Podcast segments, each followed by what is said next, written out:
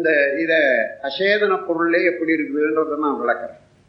ஒரு வெள்ளையா ஒரு துண்டு ஒரு பொருள் இருக்குது, இது சாக் பீஸ்லேருந்து எடுத்தது. இன்னும் ஒரு துண்டு அதே போல பொருள் ஒன்று எடுத்தீங்கன்னா இந்த ஆர்சனிக்கம்னுட்டு ஒரு பாய்சன் இருக்கு, பாஷாணம்னு சொல்றது, அதுவும் அப்படிதான் இருக்கு. இதை ரெண்டு தனியா பார்த்தீங்கன்னா ஒண்ணுமே தெரியாது, இது அமைப்பு ஒரே மாதிரியா இருக்குது. ஆனா துல்லியம் என்றது என்னன்னா ஒரு அரிசியோட இதை நாக்கில போட்டா இது என்ன வேலை செய்யும், அதை ஒரு அரிசியோட நாக்கில போட்டா இது என்ன வேலை செய்யும் என்ற போது அங்கதான் அதனுடைய குணம், இதுவரையில அடைந்து வந்த அதனுடைய தன்மை இருக்குது பாருங்க, அதான் துல்லியமா வேலை செய்யும். அதுவே மருந்தாக போட்டா அல்லது வேற ஏதாவது போட்டா, அதனால இது குணத்தை பொறுத்தது, இது பொருள் வடிவத்தை பொறுத்தது. வடிவம் அமைப்பு, வடிவத்துக்குள்ளாக இருக்கக்கூடிய ஒரு குணம் இருக்கு பாருங்க எந்த பொருளையும். அது இப்போ நாரத்த பழம் எடுக்கிறோம், கிச்சடி பழம் எடுக்கிறோம் அல்லது ஆரஞ்சு பழம் எடுக்கிறோம், வடிவத்துல ஒன்னா இருந்தாலும் அதனுடைய குண வேறுபாட்டுக்கு தகுந்தவாறு இது மூணா பிரிச்சு பேசுறோம். அது போல அது குணம்தான் துல்லியம்னு சொல்றோம். அதன் பிறகு இயக்க ஒழுங்கு, ஒவ்வொன்றுக்கும் ஒவ்வொரு ஆற்றல் இதுவாறு இயக்க ஆற்றல் கரெக்டா அந்த டைம் போல அது நடக்கும். இப்போ பாய்சனே உள்ள சேர்ந்தாலும் கூட எவ்வளவு நேரத்துல என்னென்ன வேலை செய்யும், எந்தெந்த உறுப்புகளை கெடுக்கும், எந்தெந்த உறுப்புகளை நல்லதாக்கும் என்றது இருக்கு. இதுதான் இயக்க ஒழுங்கு. அதுக்கு இன்னொன்னு நான் செடி வகையில கொடுக்கறேன். ஒரு கடுகு எடுத்துக்கொள்ளுங்க, ஆலமரையை எடுத்துக்கொள்ளுங்க. பார்த்தா இந்த அளவுக்கு ரெண்டும் அளவுக்கு ஆலமரை இன்னும் கூட சின்னதா இருக்குது. இப்போ அமைப்புல பார்த்தா ரெண்டு சின்ன விதைன்னு தெரியுது, ஆனா அதனுடைய தன்மை என்ன இருக்குன்னா இது ஒரு பெரிய மரத்தை தன்னுடைய தன்னிடத்துல அடக்கி வச்சிருக்கு. அது போட்ட பிறகுதான் தெரியும், இது போட்டு அது போட்டு முளைச்சி வரும்போதுதான் அது தெரியும், அது அடங்கிதான் இருக்குது. இப்ப அதுதான் அதனுடைய குணம், துல்லியம் கரெக்டா அந்த ரசாயனம் அந்த சுவை அவனுடைய குணம் இவைகளெல்லாம் வெளிப்படும்.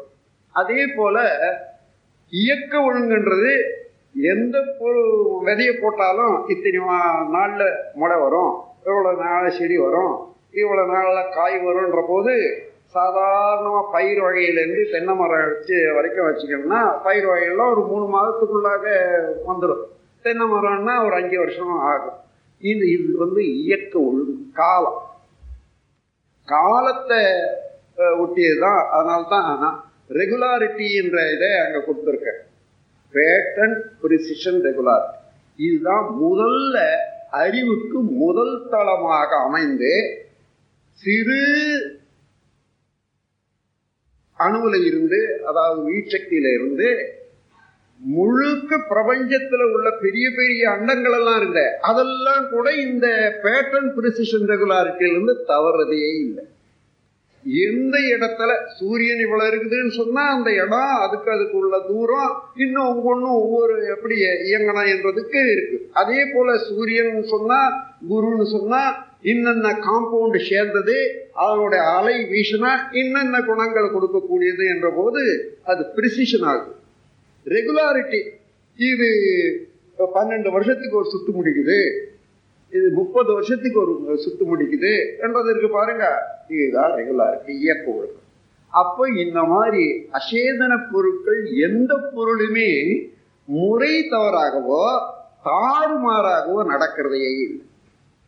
எல்லாமே ஒன்னு அக்செப்ட் பண்ணிக்கிறதுக்கு, ரிஜெக்ட் பண்ணிக்கிறதுக்கு, சேர்ந்துக்கிறதுக்கு, தன்னண்ட ஆக்கி கொள்றதுக்கு ஒவ்வொன்றுக்கும் ஒவ்வொரு வித தன்மை அமைஞ்சிருக்கு.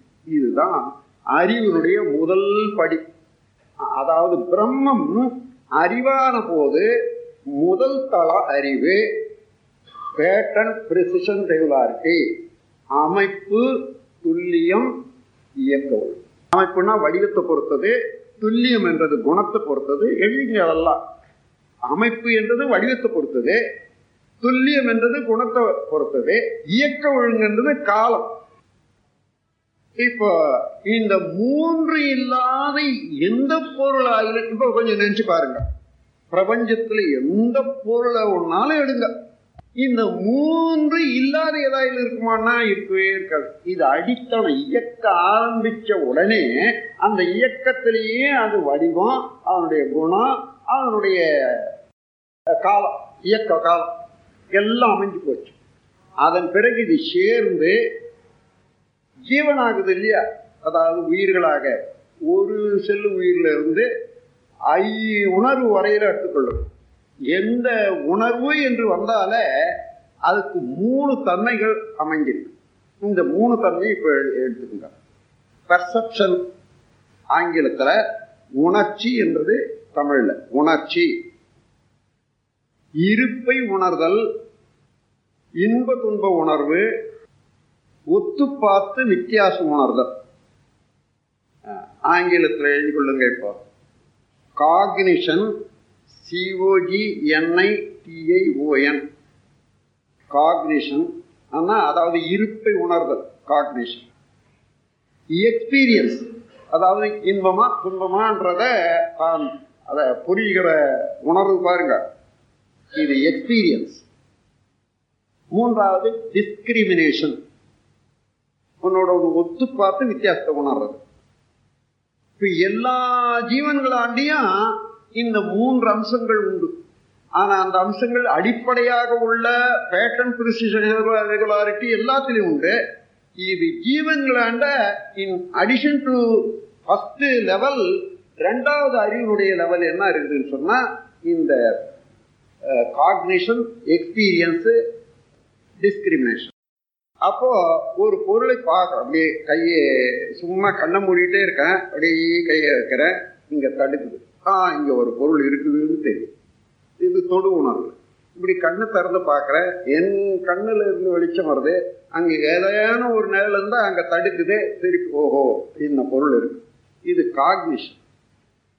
அதே போல மூக்குல நமக்கு எப்பொழுதுமே ஒரு சக்தி வந்துகிட்டே இருக்கும், அது எந்த இடத்துல போய் இதை விட அதிகமா இருந்ததுன்னா ஒரு வாசனையோ நாத்தமோ அங்க வந்து தூக்குது பாருங்க, உடனே அங்க ஏதோ ஒரு அனுபவம். இதுதான் தடைதான் பெர்செப்ஷன், தடைதான் காக்னிஷன்.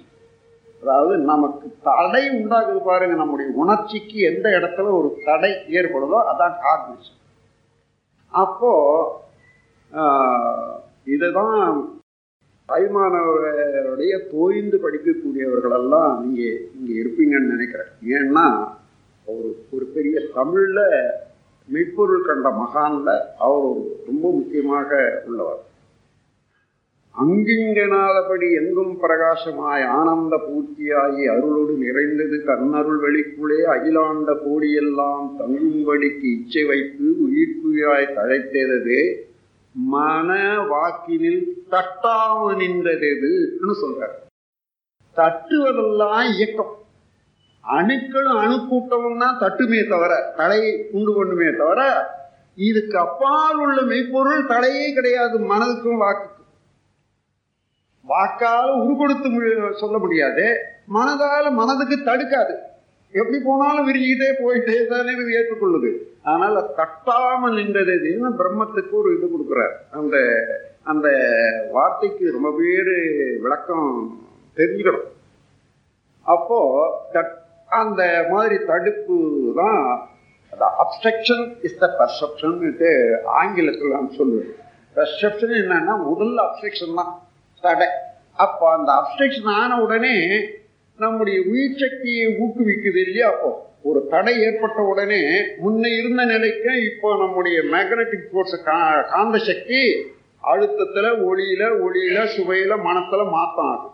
அதாவது ஒரு இதை பார்த்தோம், அது கொஞ்ச நேரம் பார்த்துட்டே இருக்கோம்னா அந்த ஒளி இந்த இதுக்கு இன்பமோ துன்பமோ உண்டாகுது அல்லவா. இதுதான் எக்ஸ்பீரியன்ஸ். எந்த பொருளை பார்த்தாலும் இன்பமோ துன்பமோ உண்டாகிற போது அது எக்ஸ்பீரியன்ஸ். அதன் பிறகு ரெண்டு பொருளை பார்க்குறோம் ஒரே நேரத்தில், நேற்று பார்த்ததுக்கு இன்னைக்கு பார்க்குறோம், இதுக்குள்ள டிஃபரன்ஸ் என்ன என்றதை கணிக்கிறோம் பாருங்க, இதுதான் டிஸ்கிரிமினேஷன்.